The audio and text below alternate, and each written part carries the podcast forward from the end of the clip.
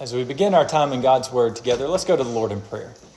Heavenly Father, we thank you for the time we've had to worship, to sing praises, to hear from your Word, to uh, pray together, and to seek your face. Lord, I pray that as we come to this time of study, that you would open our hearts that we might believe the truth of your gospel, and that we might go from this place and serve you as uh, subjects of the King, as those who are called to follow the one true and mighty King, Jesus.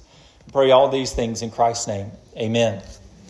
Well, today we're going to be in Isaiah chapter 9. We're going to look at two verses as we uh, begin this Advent season, and it's by God's providence that we've been going through uh, a study of the Apostles' Creed, and we've looked at the different characteristics and attributes of God the Father, and as God would have it, uh, we're going to come to the section on Jesus, on the Christ, uh, during the Advent season, during the season of Christmas. And so uh, there are some, some attributes of Christ as we build up to who Jesus is in this statement of faith, this ancient, ancient creed that we've been studying.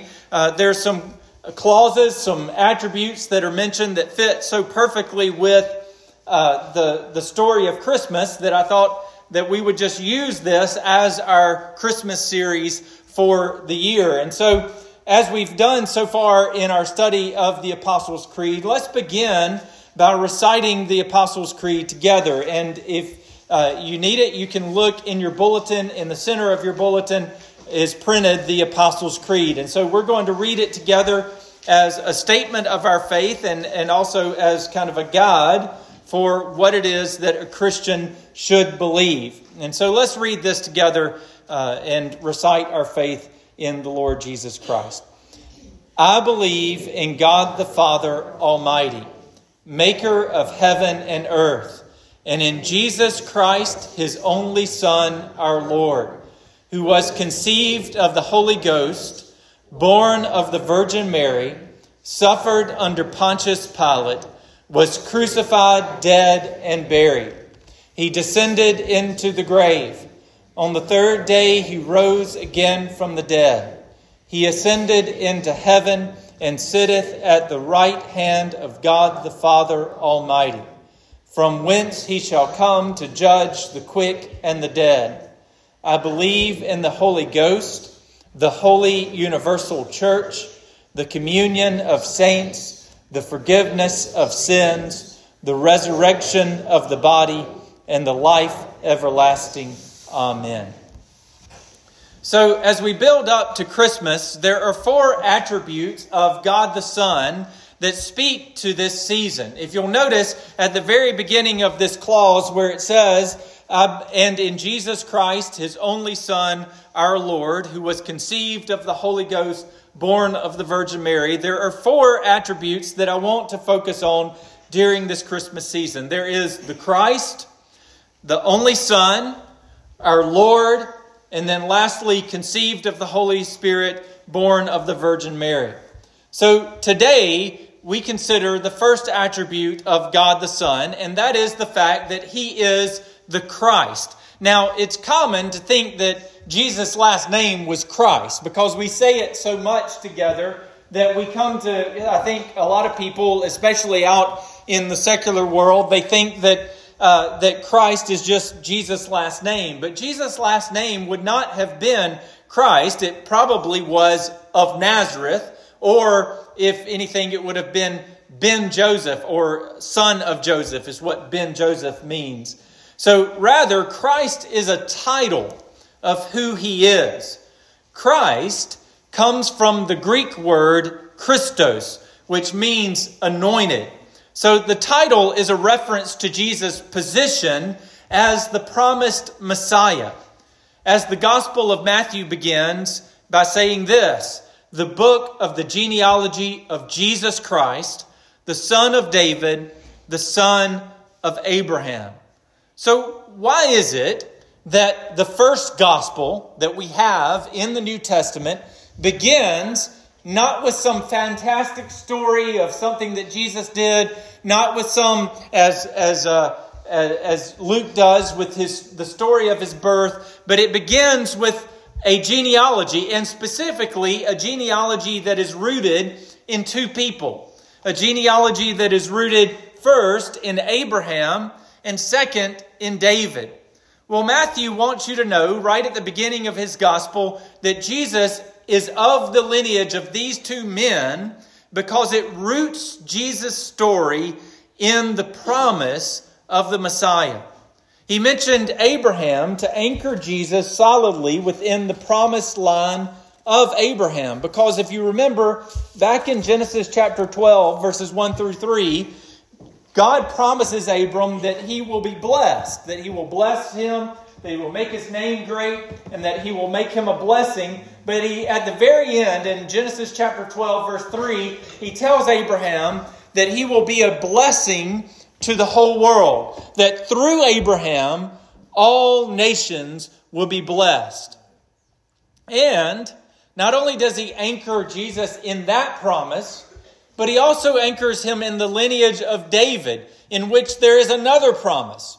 In 2 Samuel chapter 7, God promises David that there will always be an heir to the throne of David, and that one of those heirs is going to rule over the whole world. So, this promised son of David was the great king that all of Israel hoped for, one that was going to be anointed by God to fulfill the promise of Abraham and the promise of David. That through this one man, all nations would be brought to God. That those who had rebelled against God, all the pagan lands, all those that were fighting against God, would ultimately be brought into the kingdom of God. In Genesis chapter 3, verse 15, we see this promised man, this promised heir of David and Abraham, we see him as the seed of the woman who would crush the head of the serpent. In Genesis chapter 49, verse 10, he is the descendant of Judah who will rule over the whole world. In Deuteronomy chapter 18, verse 15, he is the prophet who will lead his people into all truth. In Isaiah, he is the servant of God who will save his people. In Daniel, he is the Son of Man who comes on the clouds of heaven. You see, the Jews believed that this Messiah would fulfill three leadership roles in the nation of Israel. There are three leadership roles that Israel had they had the prophet, they had the priest, and they had the king.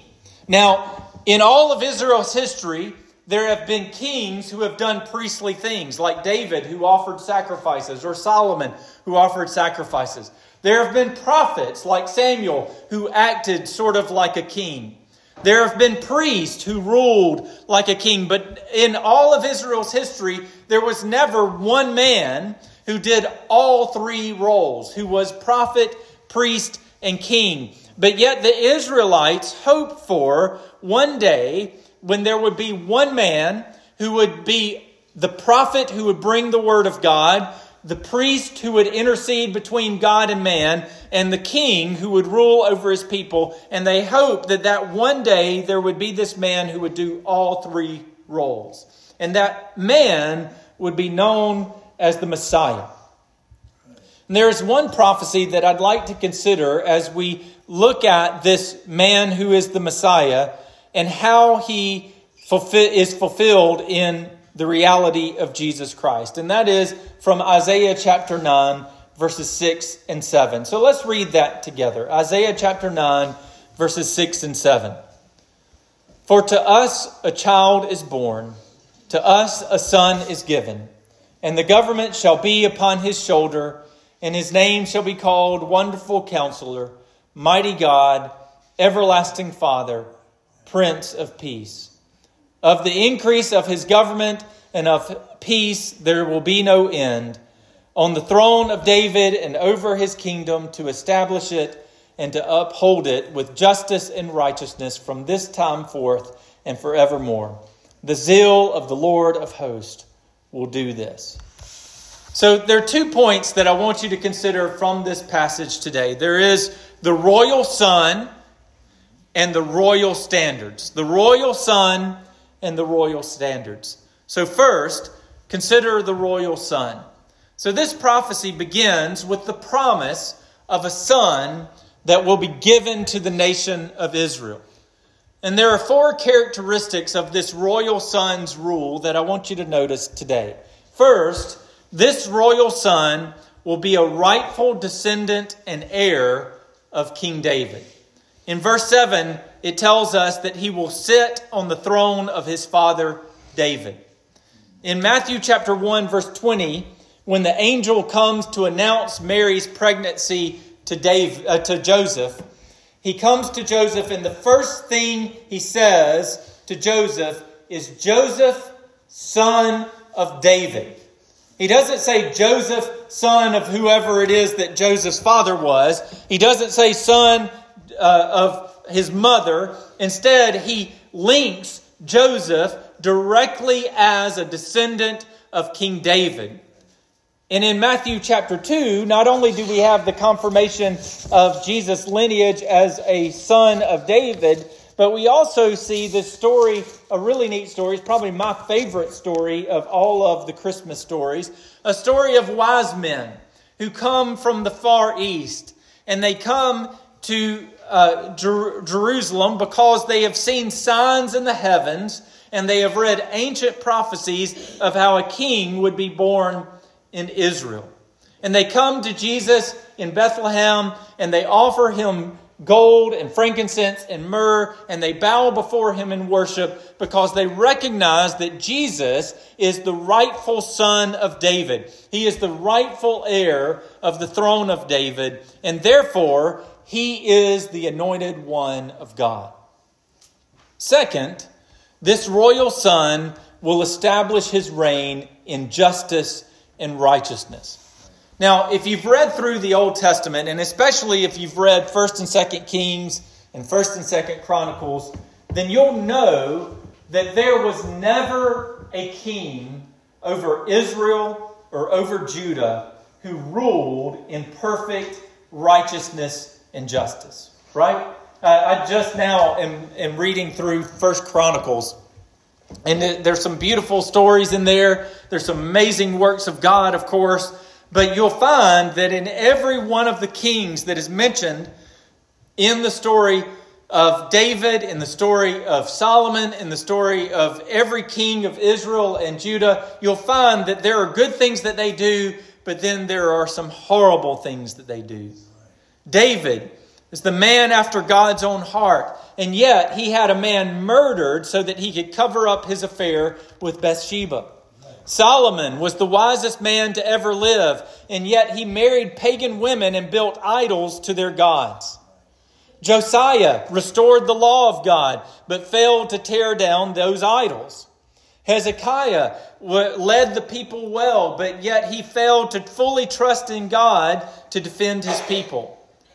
And yet, Jesus, the descendant of David, never sinned. In all of his life, he lived in complete righteousness. He did whatever his heavenly Father commanded him to do, and he did not do anything against the law of God. And he taught what true justice looked like. He rebuked the Pharisees for their hypocritical charity, pointing out that they only made uh, they only gave to the poor in order that they might get recognition, and instead they neglected the love for their neighbor. Jesus has established a kingdom of justice and righteousness. He has showed us what true justice and righteousness look like. And not only that, but he has established it through his church, so that now, through the church of God, we exemplify what true justice and righteousness should look like. Third, Isaiah says that this Messiah's rule will be from this time forth and forevermore. This royal son's rule will be an everlasting rule. Jesus proved to be the Messiah in this way through his resurrection and his ascension. As we confess in this creed, in the Apostles' Creed, we say that Jesus was crucified, dead, and buried, but we don't stop there, right? We don't say, well, he's dead and buried, story over. Instead, we go on to say, on the third day, he rose again from the dead. When I recite that in the Apostles' Creed, I can't help but almost, it's like you go down and you come back up. I want to say it in, He descended into the grave. And He rose again from the dead on the third day, right? It's a triumphal thing. He now lives for all of eternity. He is the only person who has risen again and ascended into heaven. He is the only king, only descendant of David, who actually fulfills this prophecy that he will reign forevermore. Jesus Christ is the eternal King of kings and Lord of lords, and he is right now, at this very moment, reigning over this world. Amen. Fourth, Isaiah promises that all of this will come to pass because of the Lord's zeal. I love this line at the very end of, of verse 7. It says, The zeal of the Lord of hosts will do this. In other words, these things that God is promising in Isaiah chapter 9, verses 6 and 7, will not be accomplished by human will or cunning. The Messiah, understand this, the Messiah won't be a smooth politician or a media darling. In fact, Isaiah chapter 53 says that this Messiah, this suffering servant, will be unseemly. He will not be someone that we will want to look at. He is not going to be a, a slick, a, a, politician with slick back hair or a fancy way of talking or a, a, a super PAC at his back to support his efforts. He will not be someone who, that all the media wants to interview and, and, and everybody wants to follow on Instagram or Facebook or Twitter or whatever it's called now.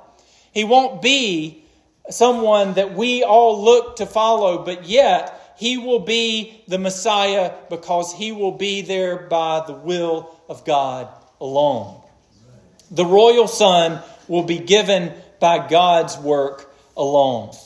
And certainly we see this in the birth of Jesus Christ. Jesus was conceived by a peasant woman in the backwoods of Palestine. His adoptive father was a tradesman.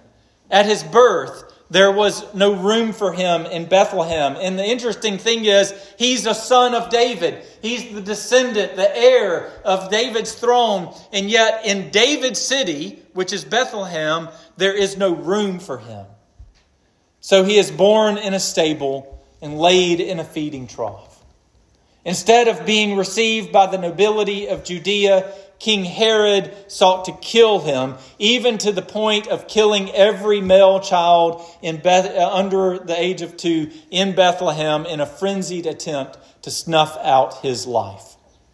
Yet, in spite of his lowliness, in spite of the disdain of men, Jesus accomplished exactly what he was sent to do, right. strictly by the zeal of the Lord.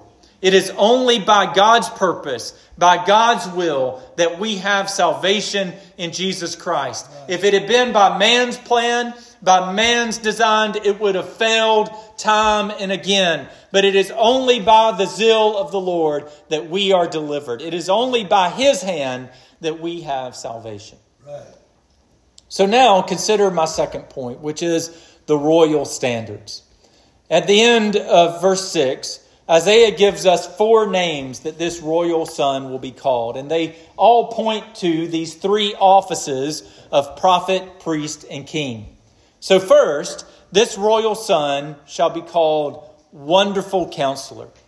And here we find the messianic office of prophet. This son will miraculously reveal the will of God to his people. There's this neat little story in Luke chapter 2 where uh, the, um, the Mary and Joseph take Jesus at the age of 12, likely for his bar mitzvah, to the temple.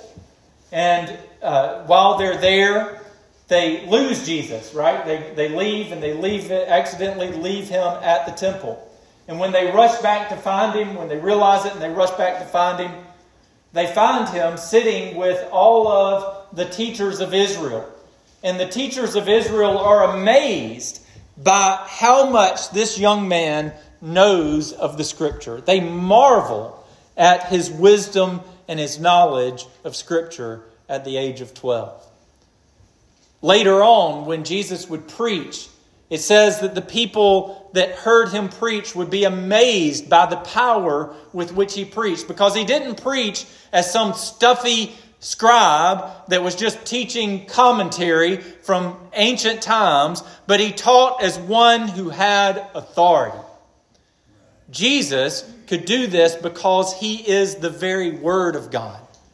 He was not teaching law written by other men. He was teaching the law that he himself gave directly to the hands of Moses.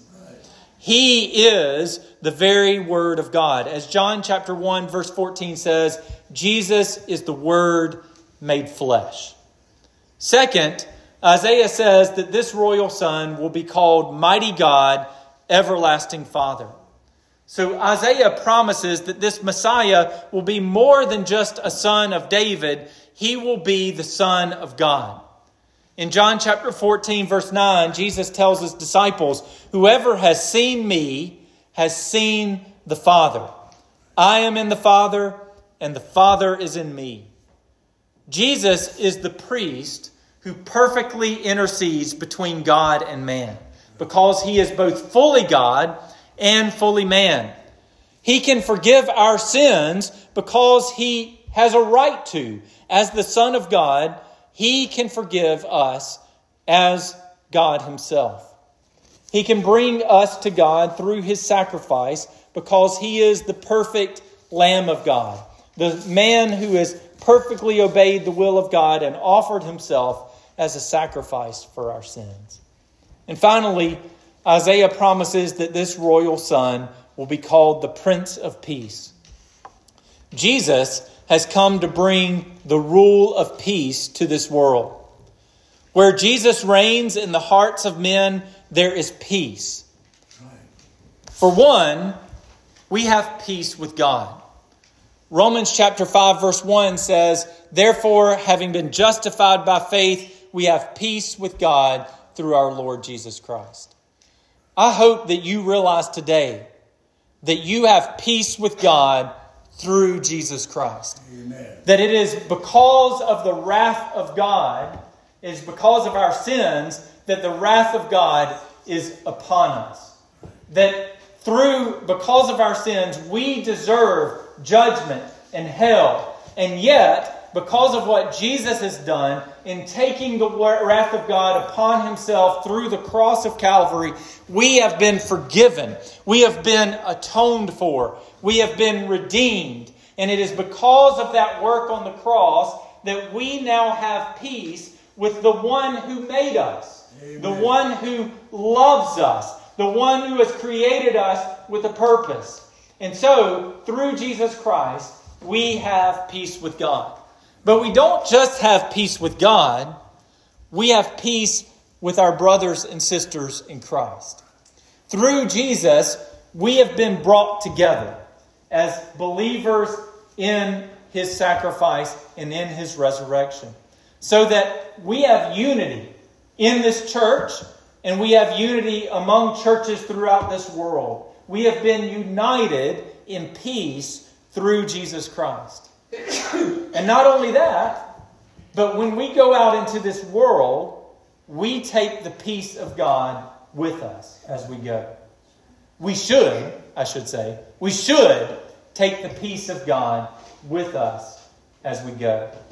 And so, when we go out from this place, we take the love of God and the compassion of God, and we bring peace and order and goodness to a world who doesn't know what that looks like, to a world who is seeking for peace, who is seeking for meaning, who is seeking for love in all the wrong places. And yet we have the love of Jesus and we take it with us as we go.